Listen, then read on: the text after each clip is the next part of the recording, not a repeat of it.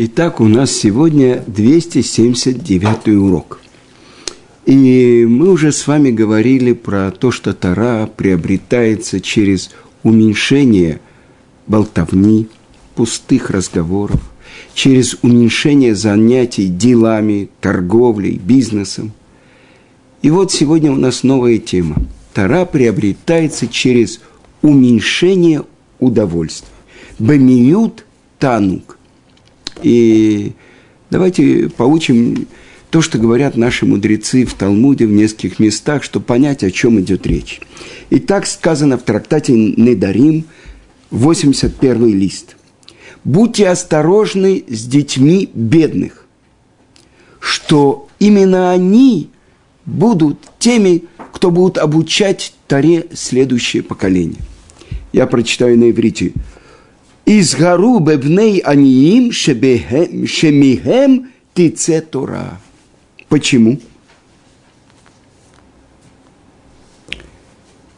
Бедные, нет у них возможности получать особенное удовольствие от этого мира. И большинство великих в Торе вышли из тех, которые жили достаточно трудно. Вот что написано в другом месте Талмуда, в трактате «Ктувот», сто четвёртый лист. И пишет там э, комментатор, который называется Баалей Тосафот. Вы знаете, в Талмуде с внутренней стороны всегда приводятся слова Раши, а с внешней стороны это Баалей Тосафот. И вот что говорит. «До того, как человек будет молиться, чтобы вошла Тара в его внутренности, чтобы он молился, чтобы всякие наслаждения тела, всякие удовольствия от еды не входили в его тело». И вот на это место объясняет Моралис Праги. Человек, который гонится за наслаждениями тела, как бы... он гонится за материальностью. И тогда очень трудно ему приобрести мудрость, которая полная противоположность, полная противоположность телу. Мудрость. А мы говорим о приобретении мудрости Торы. Для того, чтобы приобрести Тору, которая является мудростью и духовностью. Должен человек стремиться, чтобы сделать себя меньше материальным, а более духовным. Человек, который постоянно устремляется за наслаждениями материальными, за наслаждениями тела, он все больше и больше становится материальным. И тогда есть преграда между ним и приобретением мудрости Торы. И так сказано в трактате Гитин, семидесятый лист. Трапеза, от которой ты получил удовольствие, будничная трапеза, она как бы отодвигает тебя от Торы. С другой стороны, я приведу вам слова моего учителя Рав Ицхака Зильбера, который говорил, во время трапезы, которая связана с заповедью, обрезание, свадьба, завершение трактата, если бы человек знал плату, которую он получает от этой трапезы, он бы съедал тарелку. Так что, ну пока продолжим. Э, написано так э, в книжке, которая называется «Ховат левавот. Обязанности сердца». В двадцать пятой главе, которая называется «Хэшбон анефиш». То есть отсчет, правильное обдумывание и взгляд на свою жизнь. Итак, он приводит. Чтобы человек приложил все усилия, чтобы отодвинуться от любви и и страсти к этому миру из своего сердца. И чтобы он вырастил в своем сердце любовь к будущему миру. И уже сказал один из мудрецов, так же, как в одном сосуде не могут быть вместе вода и огонь, так не могут в одном сердце верующего человека соединиться и любовь к этому миру, и любовь к будущему миру. И говорят наши мудрецы, на что это похоже. Вы знаете, что по закону Торы э, разрешено еврею жениться на двух женщинах. Но как называются они в Торе? Цара, беда. Так вот, э, приводится история про одного человека, у которого были две жены. Одна молодая, одна старая. Так молодая вырывала у него седые волосы, а старая вырывала, вырывала черные. Так вот так говорится, что это любовь к этому миру и любовь к будущему. Это как две цары, две женщины, которые враждуют постоянно одна с другой. И если человек устремляется за одним, он теряет другое. И это то, что сказано в Торе, когда Творец сотворил человека «Ваейцер Адам». Написано с двумя юдами. Для этого мира и другого, будущего мира. Два юда говорят, что человек как бы «Ейцер» сотворил, но «Цура». Вид, форма. Когда великие еврейские мудрецы, ты смотришь на них, это видно по ним, что это люди будущего мира.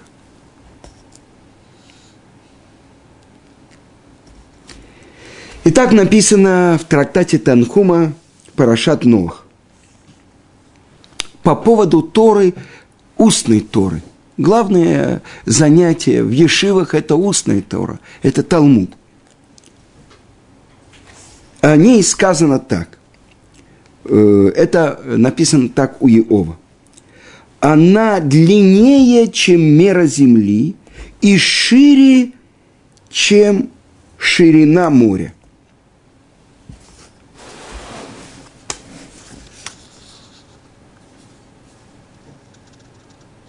И сказано дальше, и не найдешь ее в земле живых. А где же ее найдешь, спрашивается. В земле мертвых?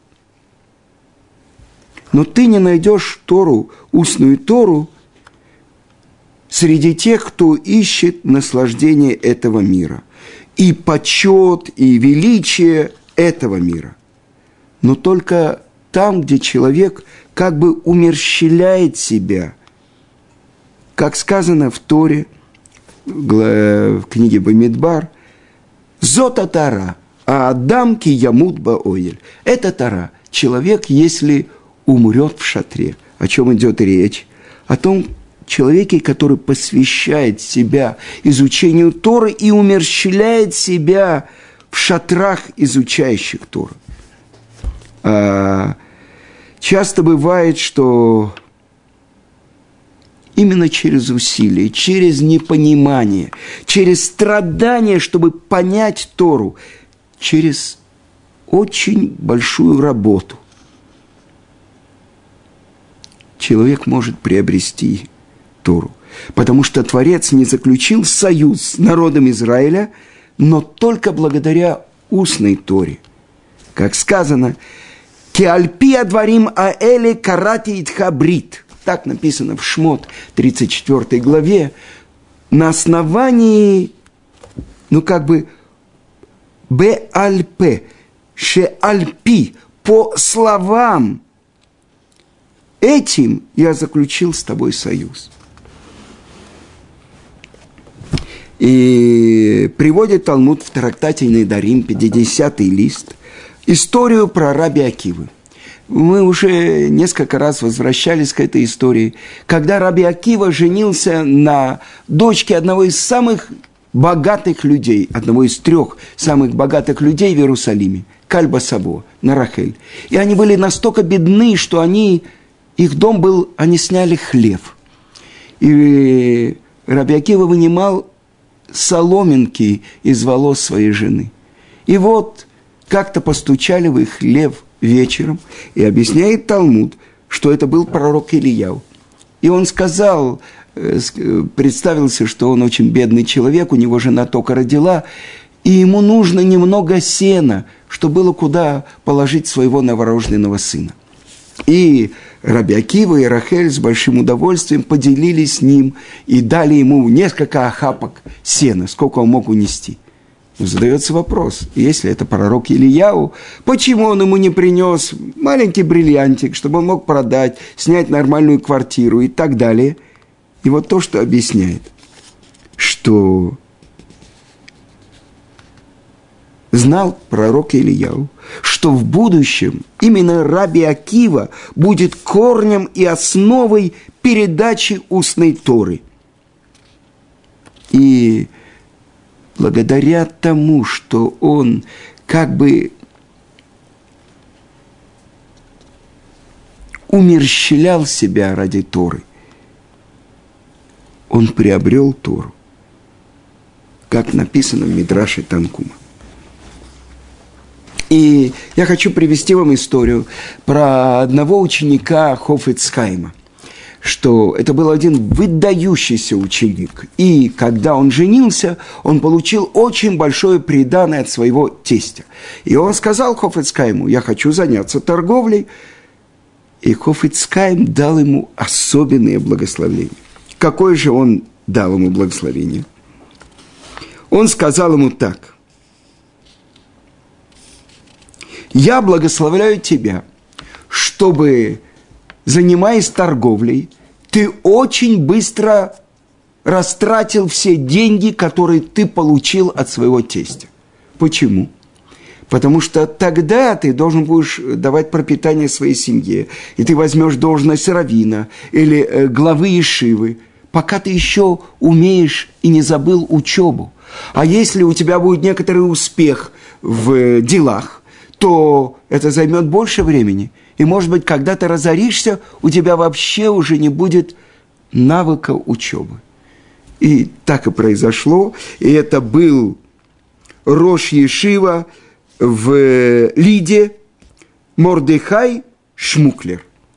Потому что первое же дело, которое он вложил все деньги тестя, прогорело, и он стал великим рош ешивой. Но давайте вернемся к корню. Откуда корень? Корень того, кто олицетворяет собой сердце еврейского народа. Тот, кто получает, первый, который получил имя Израиль. Это наш праотец Яков Авину. И э, о чем же он просит? В том особенном э, сне, когда он видит лестницу, которая, основа которой на земле, а вершина которой доходит до неба, и над ним Творец. И что же он просит у Творца? Это глава Ваицы. Сказано, что тот камень, который он положил в изголовье,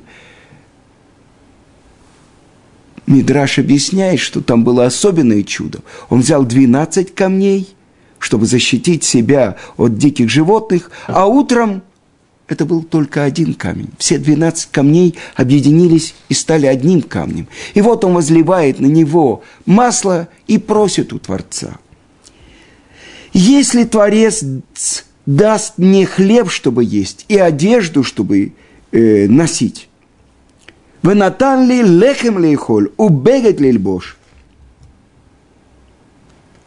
а когда он возвращается, и он говорит Эсаву, который говорит, что у меня есть много, брат мой, оставь себе то, что у тебя, отвечает им Яков: «Ваки ешь ли коль, есть у меня все». Что же называется коль? То есть я полностью как бы удовлетворен тем, что у меня есть. И давайте посмотрим, как объясняет это место Хафец Хаим. И что он говорит? Это книжка его, которая называется «Сфат Тамим». И что он говорит? Что нам нужно попробовать понять? О чем же просит Яков Авину до того, как он отправляется в Харан к Лавану? Чтобы дать мне хлеб есть и одежду одевать. А разве одевают хлеб, а едят одежду? Что это такое? Хлеб и одежду, надо было бы так сказать. Это вопрос, который задает Хафец Хаим. Но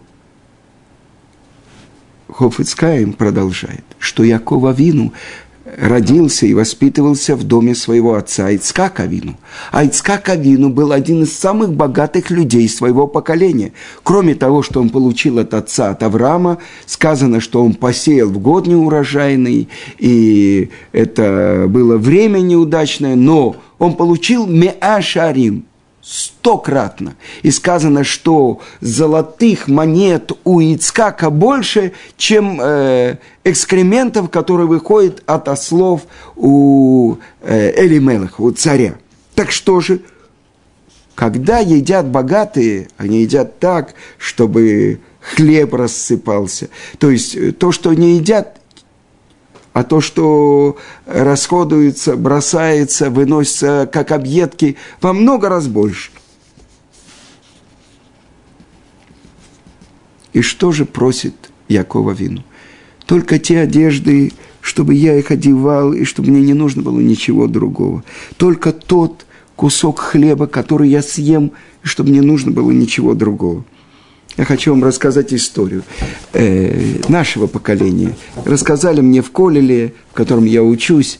Один молодой человек, он э, э, учился в одном месте, он приехал в Мнейбрак к Рав Штейману, чтобы спросить у него, что он хочет перейти в Ешиву Мир и учиться там. Спросил его Рав Штейман, а там будет лучше учеба, ты сможешь э, более полноценно учиться? Да. Хорошо. Он перешел в Ешиву Мир. Но, вы знаете, во всех ешивах в последнее время очень большие материальные трудности. И прошло несколько месяцев, он опять приехал к Рав Штейману и спрашивает, нам уже три месяца не платили зарплату, э, может быть, мне оставить ешиву и пойти в другое место? И Рав Штейман у него спросил, скажи, а хлеб, на хлеб тебе каждый день хватает? Хватает. А маргарин у тебя есть? Есть. А скажи, а картопля у тебя есть? Есть. Так что же тебе не хватает? Это одна история.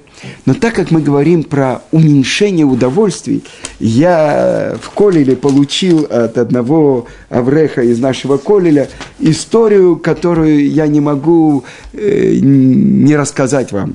Это племянник известного даршана э, Рав Юдлевича, учится в нашем колеле, большой талмид хахам, и... Я, когда готовлюсь к уроку, я спрашиваю, чтобы мне рассказали какую-то историю, вот это про уменьшение получения удовольствия ради Торы. И вот то, что мне рассказал племянник Рав Юделевича. И он сказал, что всю жизнь Рав Штейман, ему уже за сто лет, э, он пьет только воду. И вот где-то ему было девяносто с чем-то лет, и врач сказал, что очень полезно хотя бы раз в день пить чай. Ну, полезно, врач сказал. И Рав Штейман сказал, сделайте мне чай. И вот ему сделали чай, принесли.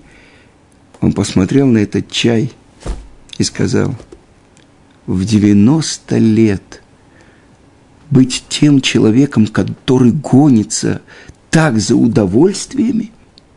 И он отказался пить чай. Такие удовольствия.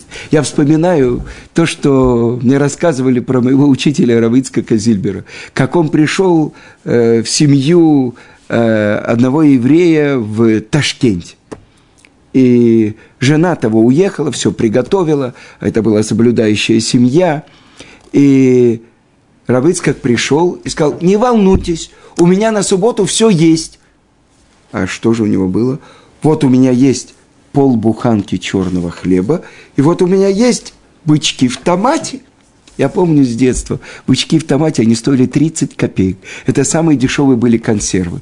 Почему-то в нашем доме тоже э, в память, видно, о субботе утром в воскресенье открывали бычки в томате.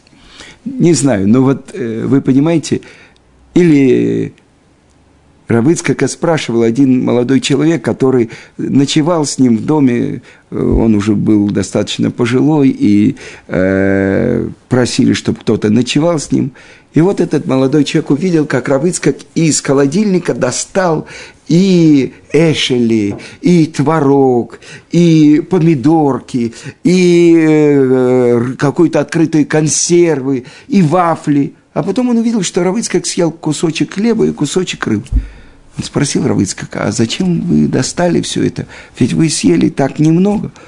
Как? Это называется, чтобы насытился глаз. Чтобы я видел, что все это есть. А сколько мне нужно есть? Ну, это история про людей, которые, несомненно, в этом мире живут в будущем мире. Но я хочу вам рассказать одну историю, которая произошла с великим раввином э, нашего поколения. Я еще с Рав Ицхаком Зильбером приходил к нему по поводу русских евреев. Это Рав Шломо Залман Ойербах, рош Ешивы Коль Тора, и его называли Посекадор, и он очень сердился. То есть человек, у которого задавали, которому задавали вопросы евреи со всего мира по поводу закона. Э, известная книга «Шмират Шаббат Килхата» — это все ответы Рав Шломо Залмана Ойербаха, которая была принята во всем еврейском народе, записал ее Авраам. Так вот, Рав Шломо Залман Ойербах, был у него ученик, который больше двадцать лет болел, была у него та болезнь, так у нас говорят, это рак. И вот как-то Рав Шломо Залман Ойербах навестил его в больнице. И этот ученик лежит и плачет. И Рав Шломо Залман спросил его: что происходит, почему ты плачешь? И он сказал: посмотрите на меня, я в таком состоянии, я лежу, я не могу встать. Больше того, почему Творец делает мне такое, что даже молиться я не могу? Я в Шмонайсре дохожу до завершения первого благословения, то, что называется «авот», до маген Авраама, и больше я не могу молиться. Почему Творец не дает мне даже молиться? И Рав Шломо Залман погладил его по, по плечу, сел рядом с ним и спросил: скажи, мы знаем, что Авраам Авину – это хесед. То, что он делал всю свою жизнь, все, скажем, сто семьдесят пять лет, непрерывное добро, делился своим добром с миром, потому что он открыл, что так делится своим добром с миром сам Творец. Так вот, только намеком говорит Тара про то, что он сделал эшель в Беэр-Шеве. Что такое эшель? Наши мудрецы объясняют. Алев – это ахила, то есть давал еду. Шин – это штия, это питье, давал, поил. Ве-ламет – это ливия, то, что Авраам провожал своих гостей. Но это намек. А где впрямую сказано, подробно очень описывает Тара, что делал Авраам? Это то, что он делал трем ангелам. Он думал, что это трибут бедуина. Творец специально послал ему трех ангелов. Но для чего? Ведь для ангелов это вообще еда, не еда. Они делали, ну, а то есть они ели, а может быть, делали вид, что ели. Все это было ради Авраама. Но зачем? Почему так подробно Тара это описывает? Потому что это был третий день после обрезания. И каждый шаг, который делал Авраам, причинял ему страдания. И сказано: и побежал э, туда Авраам, и побежал в Оэль-Сара, там, где его жена находилась, и сказал ей: ну, замеси ей лучший э, угод, делай особенный хлеб. Э, наши мудрецы объясняют, что это был вечер, пасхальный вечер, и он сказал ей сделать мацот. Дальше он побежал э, и научил Ишмаэля, чтобы он зарезал трех бычков кошерным и так далее, чтобы дать им самое вкусное — язык в горчице. Ну, бегает Авраам, И сказано в Талмуде, что все то, что Авраам делал сам, Творец делал нам, когда мы вышли из Египта. За заслугу Авраама. И ман, и колодец Мирьям, вода, и облака. Все это мы получили за заслуги тех действий Авраама. Но что такое? Почему? Потому что все сто семьдесят пять лет его беспрерывного добра, вот сейчас, когда он должен каждый шаг себя преодолевать, преодолевать свою боль, то, что называется месирут нефиш, то есть самопожертвованием делать ради трех бедуинов. Он не знает, что это ангел. Это засчитывается ему как завершение всех ста семидесяти пяти лет хеседа. Так вот, то, что ты сейчас можешь молиться только первое благословение, Маген Авраам. А все годы, сколько лет, каждый день ты молился три молитвы и так далее. Так, может быть, вот эта твоя молитва важнее всех предыдущих. А может быть, она самая ценная в глазах Творца. Но я хочу рассказать про уменьшение удовольствия. И еще одну историю я услышал в Колеве. Был, э, недавно умер э, Коэн, которого звали Шмуэль Коэн Розовский. И у него был колель в старом городе, колель Куаним. И вот был один очень большой филантроп в Англии. Звали его Джеки Левисон. И он так принимал посланников из Израиля, то есть у него большой дом был в Лондоне, мало того, что он выписывал очень хорошие чеки, он принимал их э, в своем доме, в великолепном доме в Лондоне, кормил, поил, и вот он женил своего сына. И э, после свадьбы сына он устроил шевабрахот, и в один особенный день он позвал, вызвал из Америки, из Израиля глав ешив, глав колелей, которые э, поучаствовали бы в празднике, который он устроил в честь своего сына.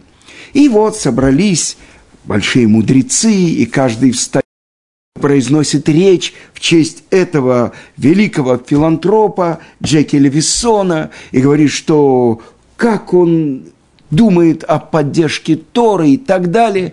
И встает один из рашей Ешива и говорит, вот этот Джеки Левисон, он Авраам Авину нашего поколения. Как он принимает нас, как он думает про нас. Прямо Авраам Авину. И вдруг вот этот Рош Колеля, Коэн, Шмуэль Розовский.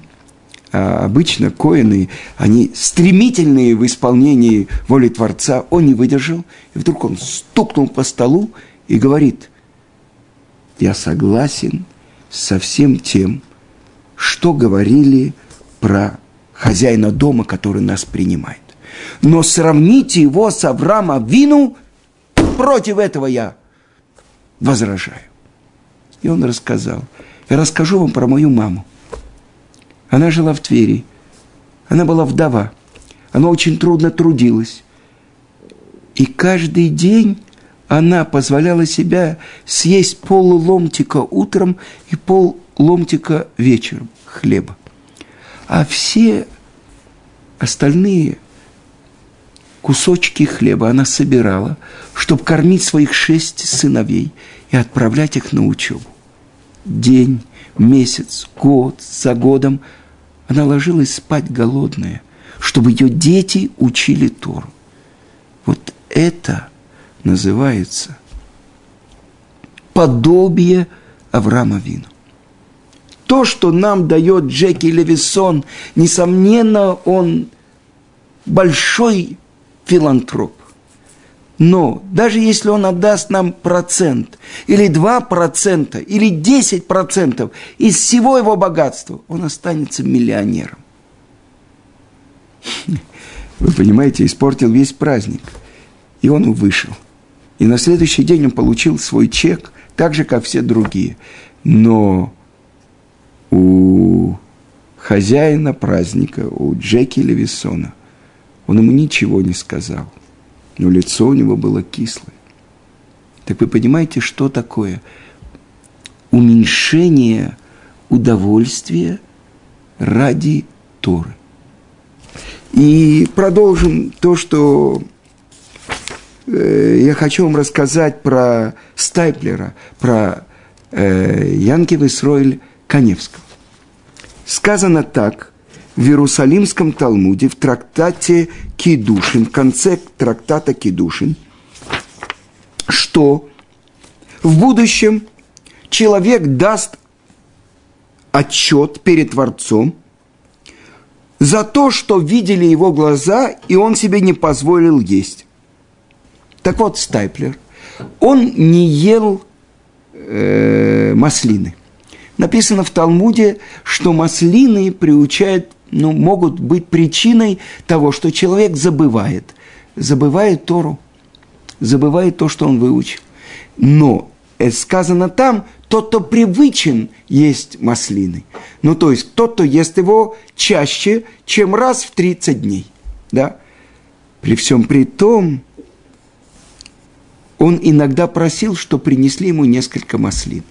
Иногда, несколько раз в году. Причем они были политы оливковым маслом, потому что сказано, что оливковое масло, оно улучшает память. Почему? Чтобы не нарушить то, что написано в Иерусалимском Талмуде, в трак- конце трактата Кидушин, то, что видели его глаза, чтобы он получил удовольствие. Но, с другой стороны, сказано про праздничный день. «Весамахта бехагеха» – «И радуйся в твои праздники». Так написано в трактате Псахим, сто девятый лист. А что значит радоваться? Это вином и мясом. Так как же... радоваться вином и мясом, сказано в Талмуде, что Раби Йошуа в праздник половину отдавал Творцу, а половину себе. Что это значит? Половину для учебы, для молитв, а половину для того, чтобы получать удовольствие от еды в праздник. И приводит такую притчу Магид из Дубна. Был один человек, он был хромой. Одна нога была у него короче другой. И вдруг он услышал великолепную музыку. Ему захотелось танцевать, но он не мог танцевать. И тогда он э, подозвал человека, у которого были две ноги очень хорошие. То есть э, не была одна короче другой. И тогда он попросил, чтобы тот посадил его себе на плечи. Но почему-то этот человек не танцевал. И что же открылось? Он не слышал эту музыку. Он был глухой. Что же сделал этот человек, который был хромой? Он напоил его вином. И тогда этот человек глухой начал танцевать, а он был у него на плечах, и он радовался той музыке, которую он слышал. Так вот, что это за радость в праздничный день? Душа хочет радоваться и танцевать от святости этого дня, от святости духовности этого дня. Но тело не чувствует никакой святости. Поэтому что делают? Дают телу все удовольствия от еды, что тело начинает танцевать. И тогда душа получает хотя бы немного той радости, которую она ощущает от святости этого дня. Так о чем учит Тана? В уменьшении удовольствия. Я слышал от Рош Ешивы Мир, от брата Рав Шломо Залмана Ойербаха, Рава Авраама Дова Ойербаха. Он говорил, что когда ты сидишь и не можешь, и ты учишь, и ну, не схватываешь. Известная история про э, внука Раши, Рабейну Тама, Раб Якова, что он перебирал золотые монеты, когда он учил Тору.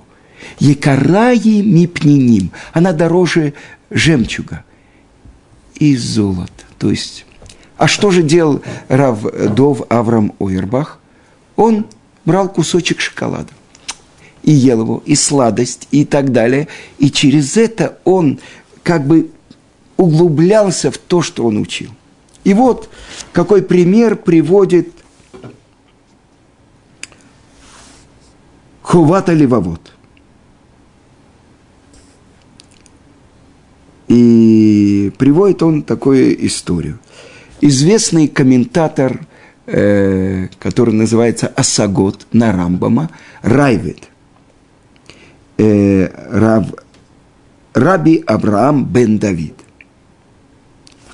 И это то, что Рабейну Йона приводит в Исода Чува, в основах раскаяния. И что он говорил? Что Райвет был один из великих праведников своего поколения. И он для себя установил особенные правила. И так он объяснил, чтобы человек не оставлял полностью удовольствие. Сказано уменьшение удовольствия. Чтобы человек ел мясо и пил вино, то, что нужно ему, чтобы у него было здоровое тело, и чтобы он хорошо учил Тору. Потому что эта Тара разрешила. Но когда человек во время еды получает особенный прилив аппетита, чтобы кусочек маленький от мяса, маленький глоток вина он оставил и не ел, и не пил.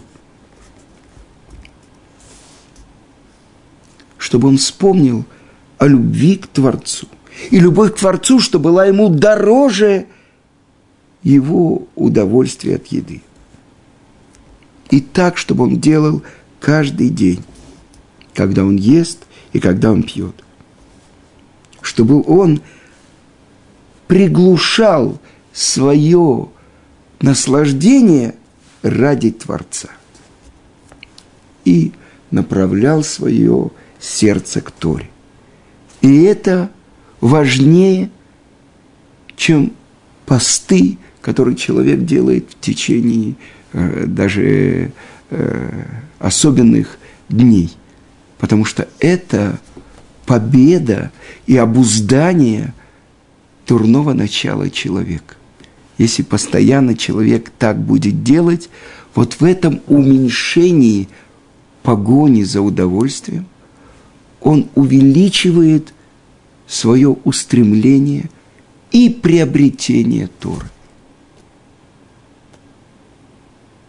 Тора дана не ангелам, а нам. И все то, что Тора разрешает, на самом деле мы не хотим делать. А все то, что Тора запрещает, наша материальная природа за этим устремляется. Так вот, это то, что человек должен учиться обуздывать себя и направлять все, чтобы все удовольствия мира служили ему только для того, чтобы приблизиться к Творцу.